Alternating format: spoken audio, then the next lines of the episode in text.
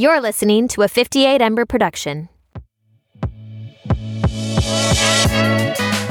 Today, we're discovering European chefs boycotting farm salmon, the exclusive on Travis Kelce's childhood meal times, and how Supreme Court's decision on PETA and North Carolina's ag gag law.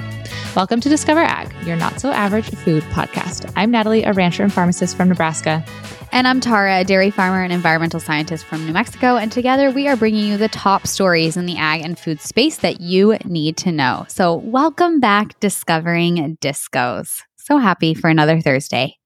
So, this week I have a funny story to tell you. It is a very girl mom situation. And I'm just like curious to get your boy mom take on this. Mm, I love a good gender battle. Here we go. We're going to battle it out right now. So I'm currently in Dallas. Like, hello again, the traveling podcast on my side of things. I'm from a hotel room in Dallas, and we are at a massive water park, uh, Great Wolf Lodge. And for people who don't follow me on Instagram, about three times a year, we have to travel to Dallas for some of Annalise's like medical things um, for her doctor's appointments. And so we are here trying to make like the most of a three day trip to doctor's appointments at the water park. So today, Guinevere and I and Annalise, we're like in the thick of the water park and we're in this like crazy where you're like climbing the ropes and like jumping from thing to thing. And I was like, girls, we're like ninja warriors. And Guinevere looks at me and goes, Can we not? Can we not be that? And I was like, okay, like, what do you want to be? I'm like, literally panic mode. I'm like, oh my God, I am not cool to Gen Alpha. I have so many things to say. You would have been the most popular mom in the water pool park if you had said that to my boys. I don't know what it is, but all three of my boys, even Rue, loves to watch like the Ninja Warrior competition shows. It's insane. I like I died, Natalie. I was like, oh my gosh, I'm like a loser already. She's only nine and I'm already. She was like, Mom, can we not? And I was like, yeah, sure, we cannot. What do we want to do? I just honestly can't believe you got into the water park. I know. I'm not like a I don't- huge I- like dive under the water person, but I did like the swirly whirly loop de loop. I did the tube. I did the waterfall on your head thing. I did all the things. I was like trying to make the most of my time. I mean, this is going to paint me in a certain picture, and I think I'm okay with that. But I don't know the last time I ventured into a public pool. I 100% love them for my children and my husband. I just don't love them for me. They're cold and the water is full of filth and dead, dead skin cells and hair and urine, Tara. That's what you were loop de looing in. oh, I know. And that's what, honestly, on Sunday, Dan was like, Are you sure you don't want me to go with you? And I almost had, I was like, Maybe I do. I don't know. Maybe I want you to come. But then I was like, No, I've got it. Like, I can do this. I can have me and the girls and Like, go to the no, I'm the cool mom. Yeah, I got this. I can do this. So- when we go back to Montana, we always stay in Rapid City and they have a pretty big indoor water park that we'll stay at. And I always think to myself, you know, some women marry for certain reasons. And I married for the man who would swim in the public pool because Luke always gets in there with them and he's going around all like you are. And I just, I'm so happy I can just stay out of the water. I also didn't know Gen Alpha was a thing, yeah, Gen So, Alpha thank you for is bringing that to my attention. That's like our littles, like the littler kids. So Yeah, it's after no idea. Gen Z. Uh, Guinevere is a Gen Alpha for sure. I'm curious if Annalise is too. I guess I've never Googled it, but I think she would I wonder be. what Rue is then. Ooh, Rue might be different. Yeah, Gen Beta. I don't know if you know how the Greek system works. Is it? Do we just starting over? I think so. I think we're just Is- starting from scratch. Okay. think we should maybe double click on that and fact check you because I'm not sure I believe it, but we'll roll with it. Somebody double check me. Somebody fact check me. Okay, r- moving on from that as quickly as possible in case I'm wrong. We're going to go ahead and thank our first sponsor. Uh, we want to give a huge shout out to Case IH. So, Case IH isn't just built by farmers, it's sold, supported, and serviced by them too. The men and women at your local K- Case IH dealerships understand what it takes to overcome the challenges of farming because they do it every day, just like you, which means they're the right people to help you find the right equipment. Visit builtbyfarmers.com to learn more. Case IH is built by farmers. And we, as always, are always in the loop with Case IH, and we are working on some fun stuff for December. So, this being November, next month, we will be bringing you some new content by um, Case IH, some great interview, and some new information about what they have going on. I know I loved your new case photos. They're so good. Oh my gosh, wait till you see the rest. Those were like, I just was like, can I? I text the photographer and was like, can I get a couple Case IH photos for Dan's birthday? And she was like, yeah, of course. And I'm like, those were like Like, oh, let's just snap a couple last minute photos. So there's some other really cool ones. There's some cool ones with some Discover Ag podcast gear. So stay tuned. Tara bringing the heat. I'm I love it. I'm trying Um, to step that up. along with shouting out Case, I also want to shout out you guys, our discos. If you listened to last week's episode, you know we shared very exciting news with you about making it to the stage of South by Southwest. And I just want to say, since we've announced that, it has been really um, heartwarming, all of you guys reaching out, mostly in our social channels, and just celebrating with us. It's really fun. We talk a lot about how sometimes when you have milestones you reach online, and this one's obviously offline, um, but your online community is like really so integral to it. And so it's been fun celebrating with you guys and exchanging messages back and forth. And so thank you for just always continuing to support us in all of our different endeavors. And uh, with that, we will jump into our first article uh, to discover this week. Headline We Won't Serve It Leading UK Chefs Join Campaign to Cast Farm Salmon Off Menu. Ethical concerns over sustainability and welfare have seen venues offering new choices to the ubiquitous chicken of the sea.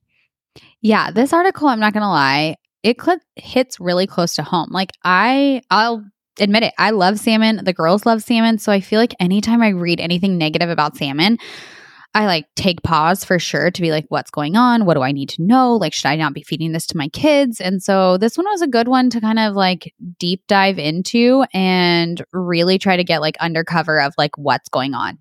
I had the same thought. I wrote, this is kind of controversial, I think, because people love salmon. Like it is truly the fish of the people. And so I think when you put some of that controversy around it and take everyone's favorite beloved fish away, it's just going to cause a little bit of an uproar.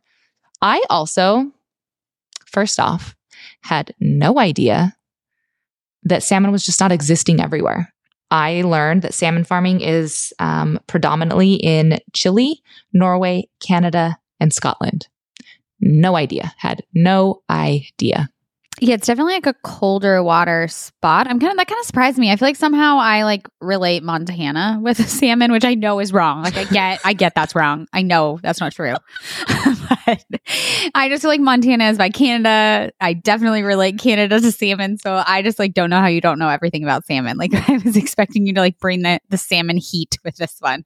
On that note, going in a very different direction. Yeah, salmon is the most widely consumed fish in the UK.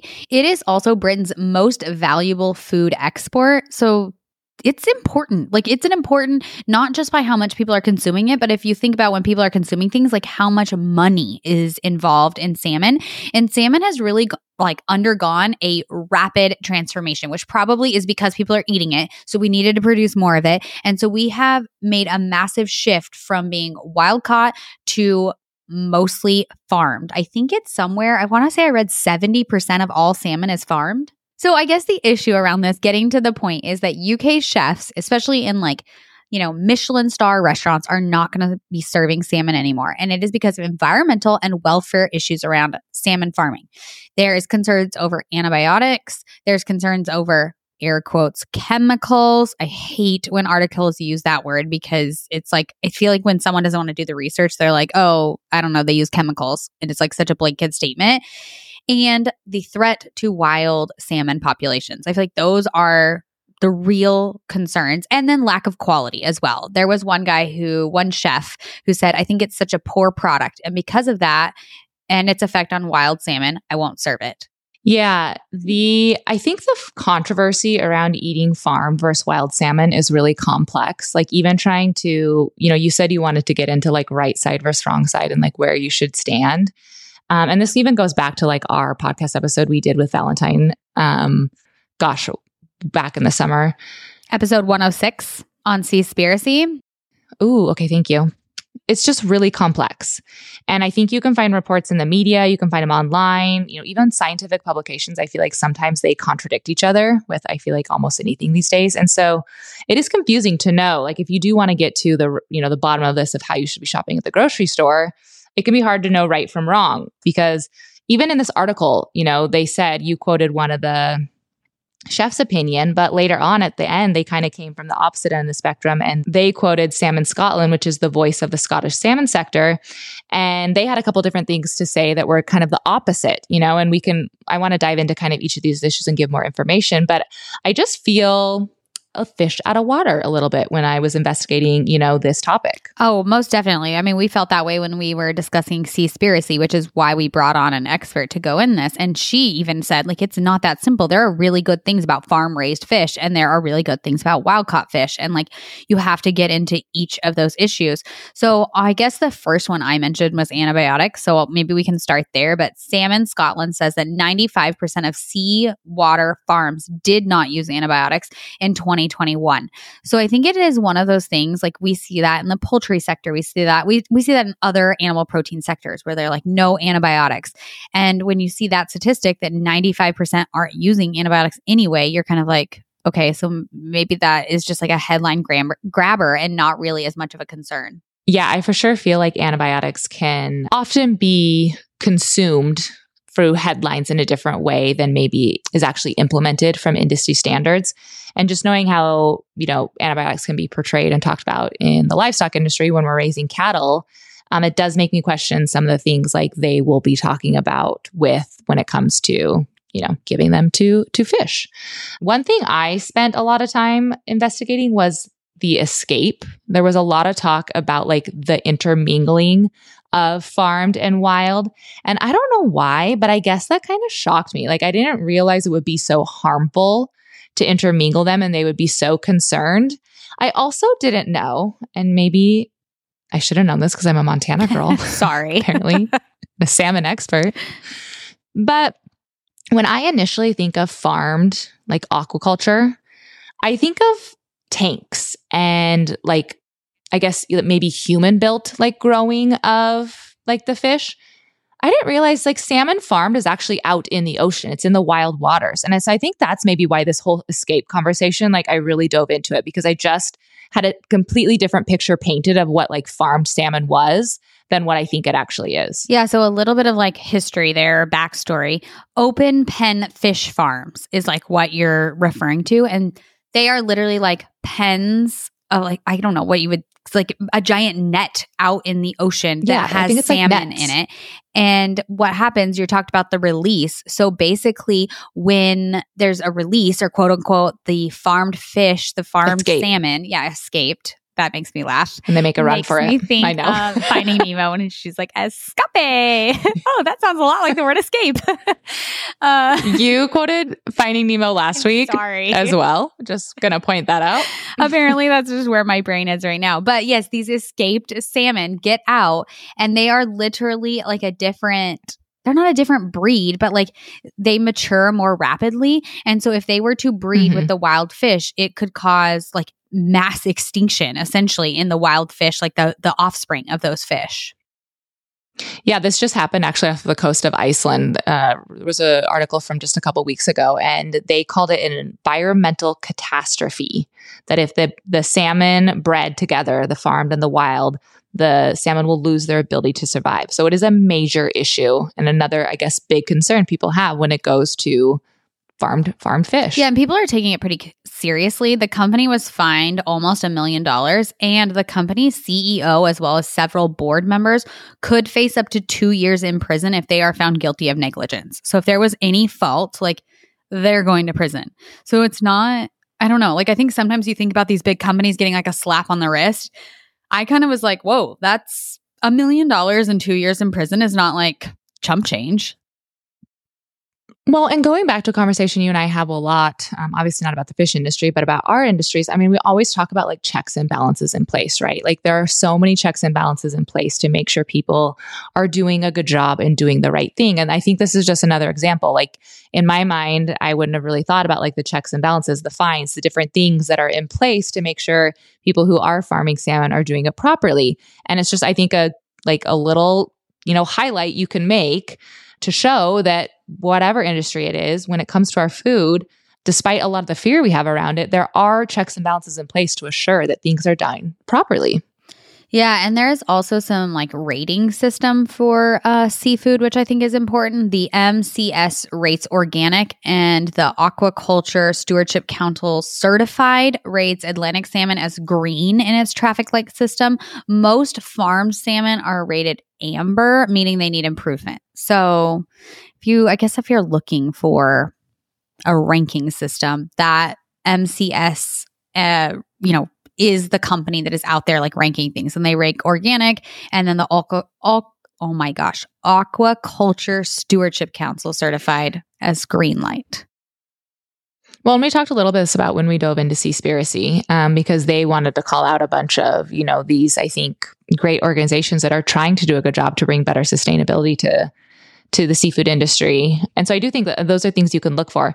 And you mentioned MCS, and I want to point them out because I feel like this is actually my big picture takeaway from this article is that the MCS, they quoted that neither the MCS nor the Marine Stewardship Council advocate a blank boycott. So they don't believe that like wild, you know, fish is always better and farm fish is always worse. It's not just like either or always. It's not black and white. And I think this goes to what you and I talk about all the time, which is like there's a spectrum, right? There are people who are doing it good in both ends of the spectrum, wild caught and farmed.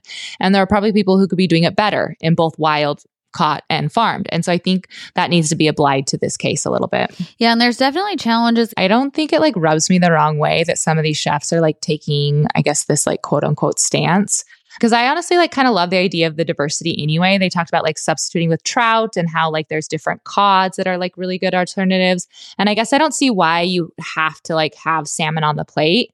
And so I think if some of these higher end restaurants, you know, these Michelin star restaurants want to bring some diversity and maybe step away from like, you know, quote unquote farmed salmon, I guess I don't know if I see a huge issue that from that from like the chef standpoint, I probably see an issue with it of maybe if they're like trying to portray the industry in a certain way, but I don't really have an issue with like the restaurant taking like I guess a stance. Do you? No, I actually left this thinking I should eat a more variety of fish, which I do. Like I have lots of fish I like, but I think I'm going to start trying to order even some of the um, maybe lesser known fish. Like I will be the first to say like I love seafood and still when I see a fish on the menu that I'm not super familiar with, I like take pause. And I think I'm going to try to be more proactive when I show up to a restaurant and be like, okay, like what's it like? What, you know, what's its density like? What type of fish is it like? And venture out into deeper waters. Remember when we were in Florida and you kept trying to get everyone at the table to order the whole fish? Oh, yeah. The Branzino. You're like, no, you'll really yeah. like it. You'll love it. And you were like trying to convince everyone. And I sure as hell was order. not about to order it. Like the thought of ordering a whole yeah. fish and having to like bone it and stuff is like the least thing I want to do.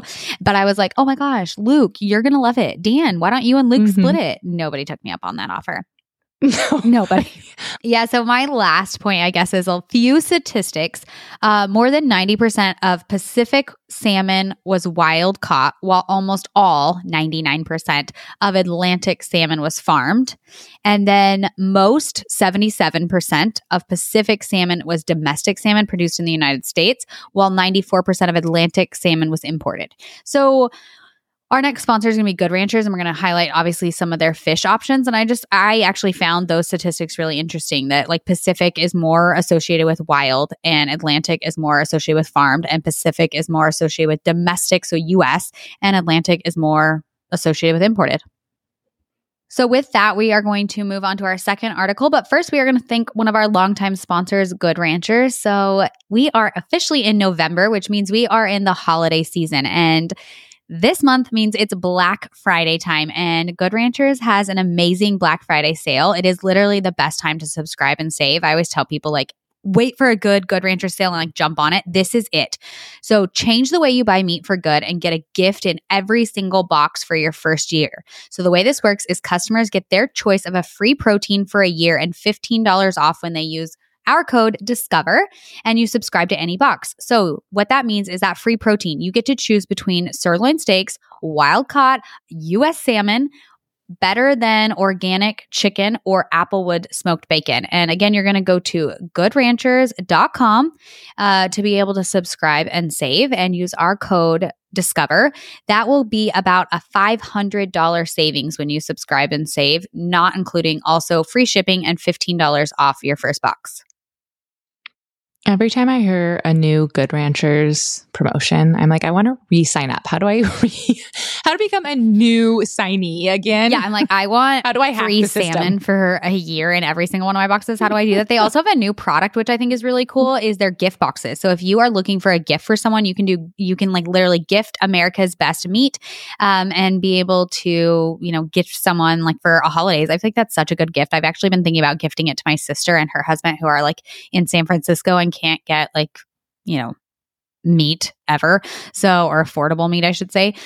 So I'm thinking about gifting them Good Ranchers. So again, go to goodranchers.com to get American meat delivered and use our code DISCOVER.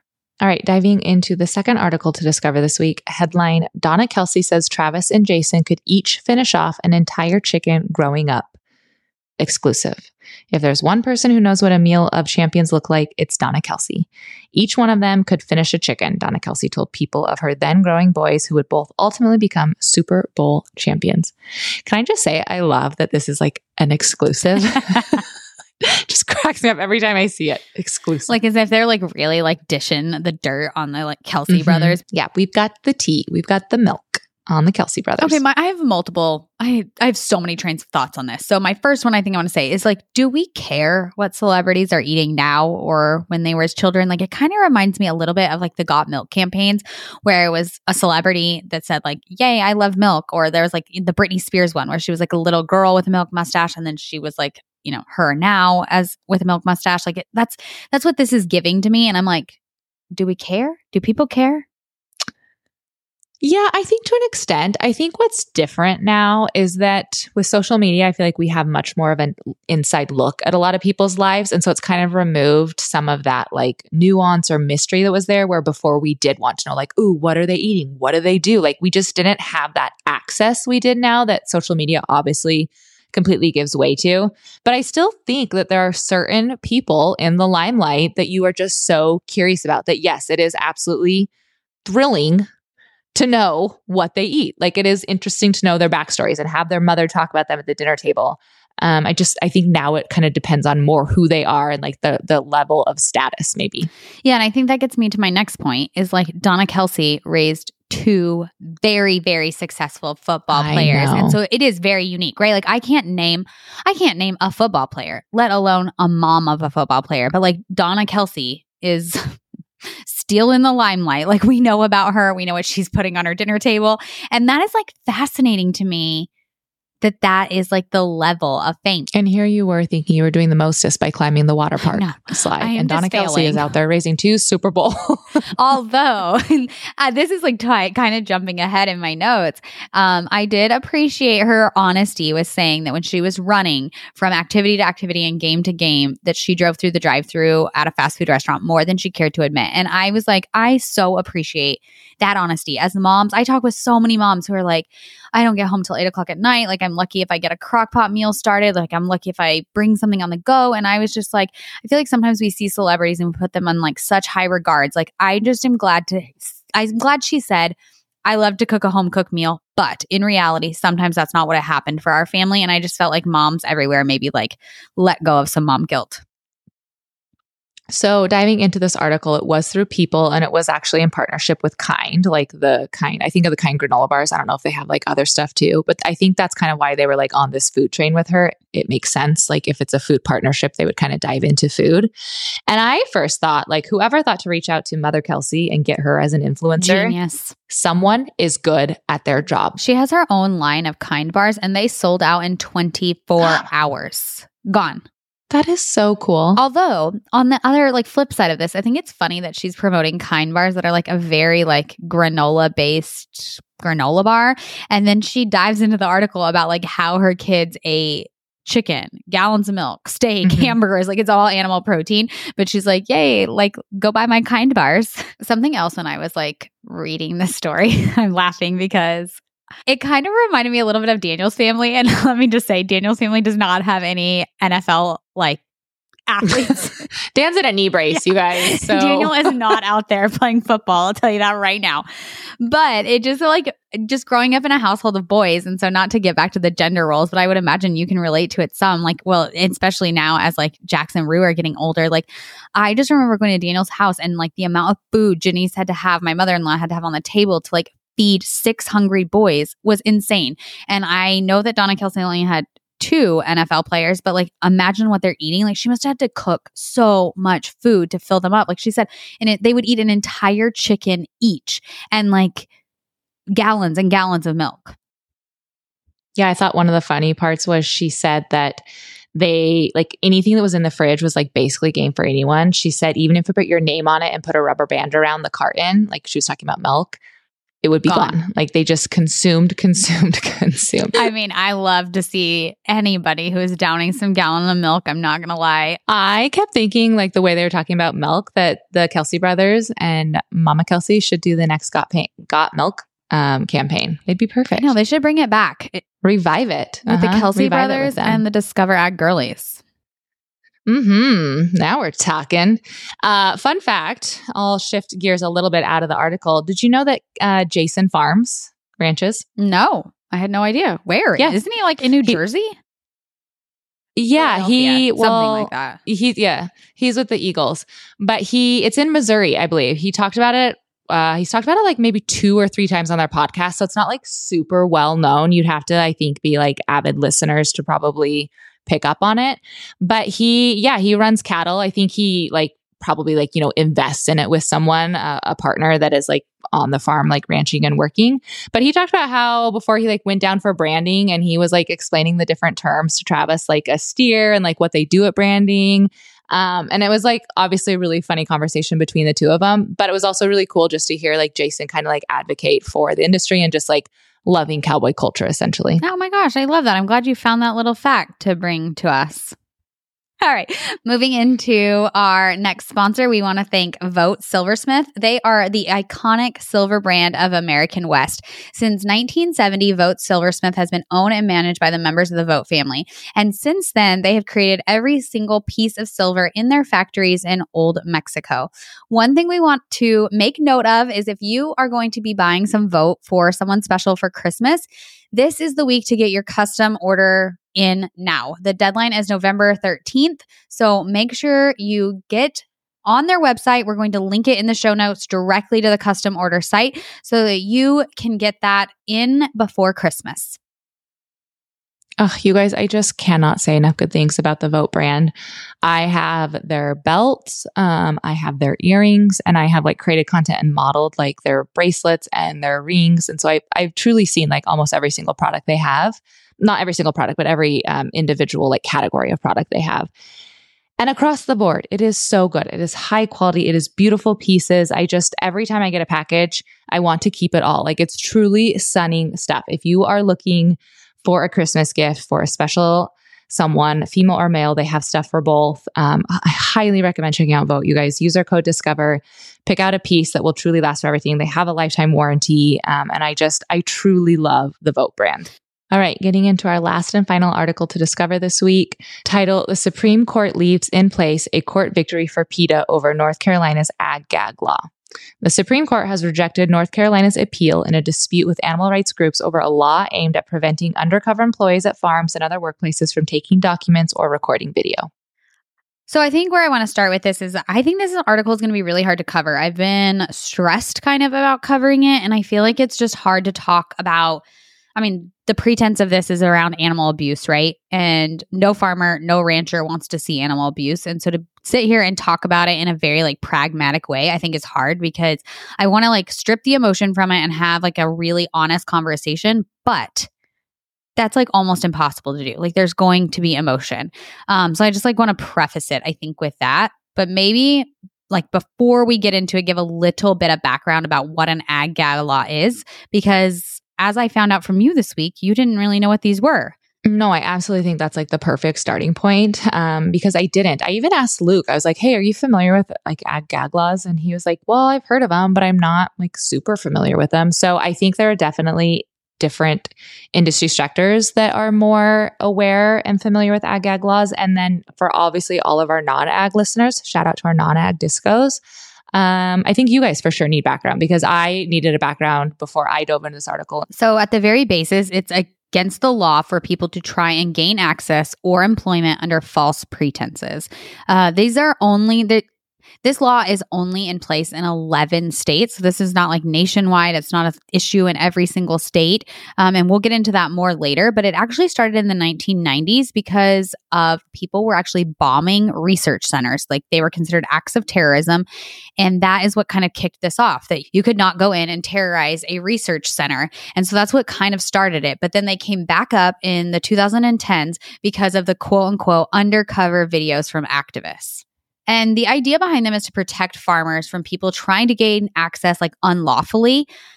On the flip side, people obviously feel like they are anti whistleblower acts or anti whistleblower laws that people should be able, under the First Amendment, to go on and record something and be able to publish it no matter what, no matter what the pretenses are of them getting employment on those farms or facilities.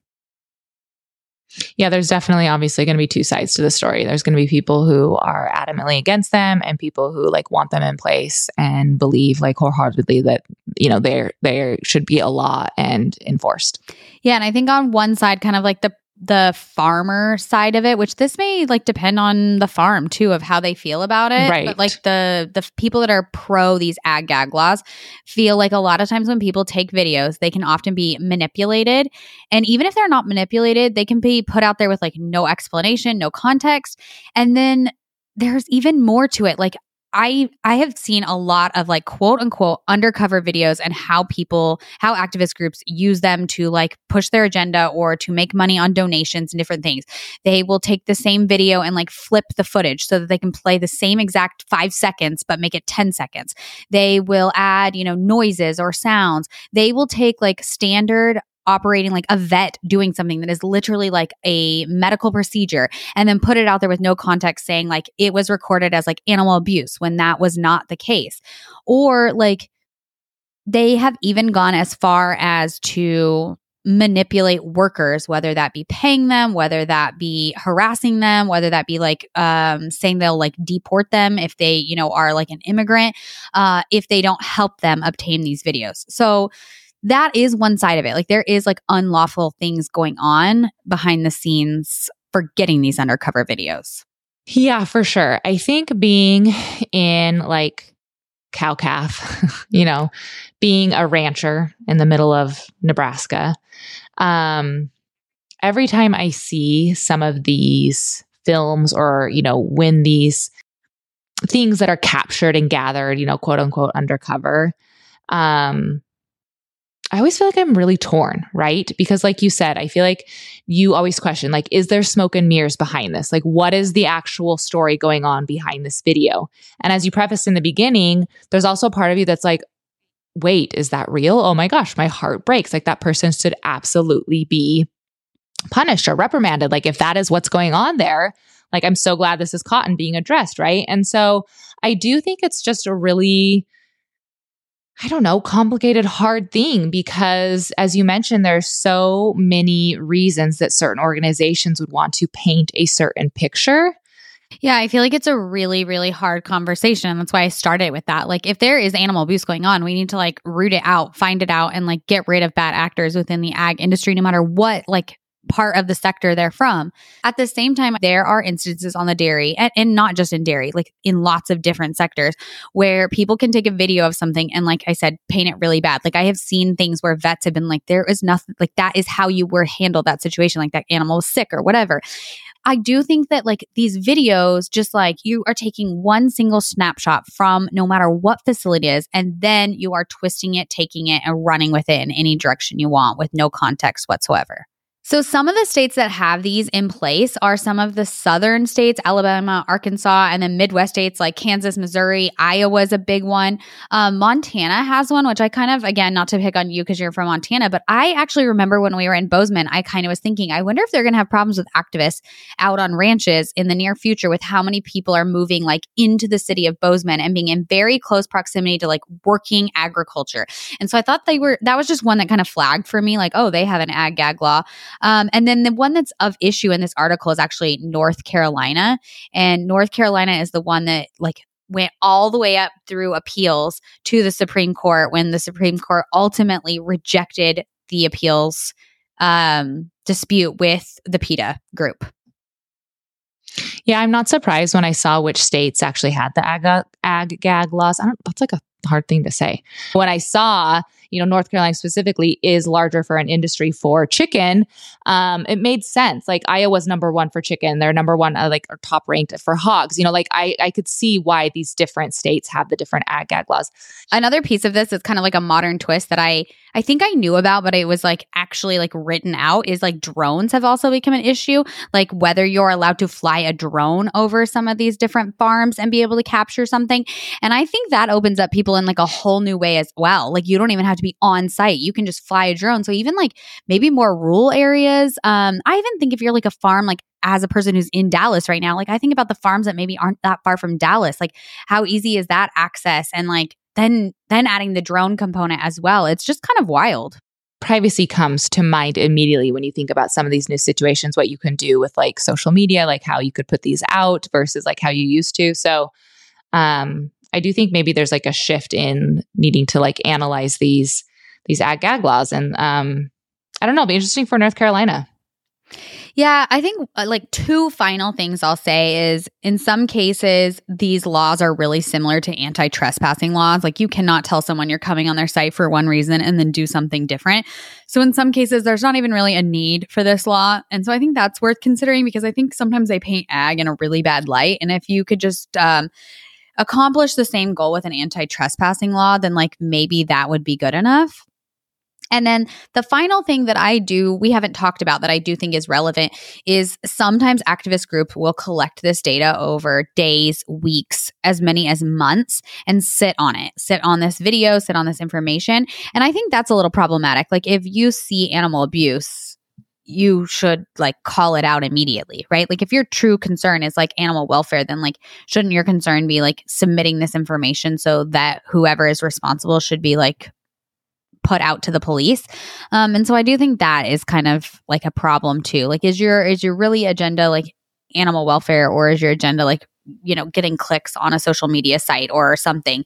And so i don't this is so hard. Like i don't think there's i don't know that i like come to the end of this conversation after researching it I mean like oh i agree with ag gag laws or i don't agree with them. I think i fall somewhere in the middle like animal abuse is never okay. At the same time like going out of your way to record something to get like clicks about animal welfare or animal abuse is also not okay. So I like I don't know if I have a nice tidy bow that I can like wrap around this article. Actually, I think you did a very good job summing it up because I do think that that is actually kind of the same perspective I have with it as well. I just don't think this is a black or white issue. And I think anyone who tries to put it into like a black or white issue and make it very clean and like this versus that or right versus wrong, um, I think you're looking at it from probably the wrong perspective. Or you're not looking at it even in its entirety either. Yeah, I agree. It's been interesting. I think we came into this with different perspectives on this law um, or this conversation, um, especially just because of our industry differences. And at the end, maybe came to the same spot that it's like, it's just not that simple to say, like, it's a yes or a no for either of us. All right, you guys, that's all we have this week for you. Thank you so much for discovering with us. If you enjoyed the episode today, please take a moment um, to rate us in your app, leave us a review, um, and share us to social channels. Help get the word out about uh, the Discover Ag podcast so we can welcome more discos into our community.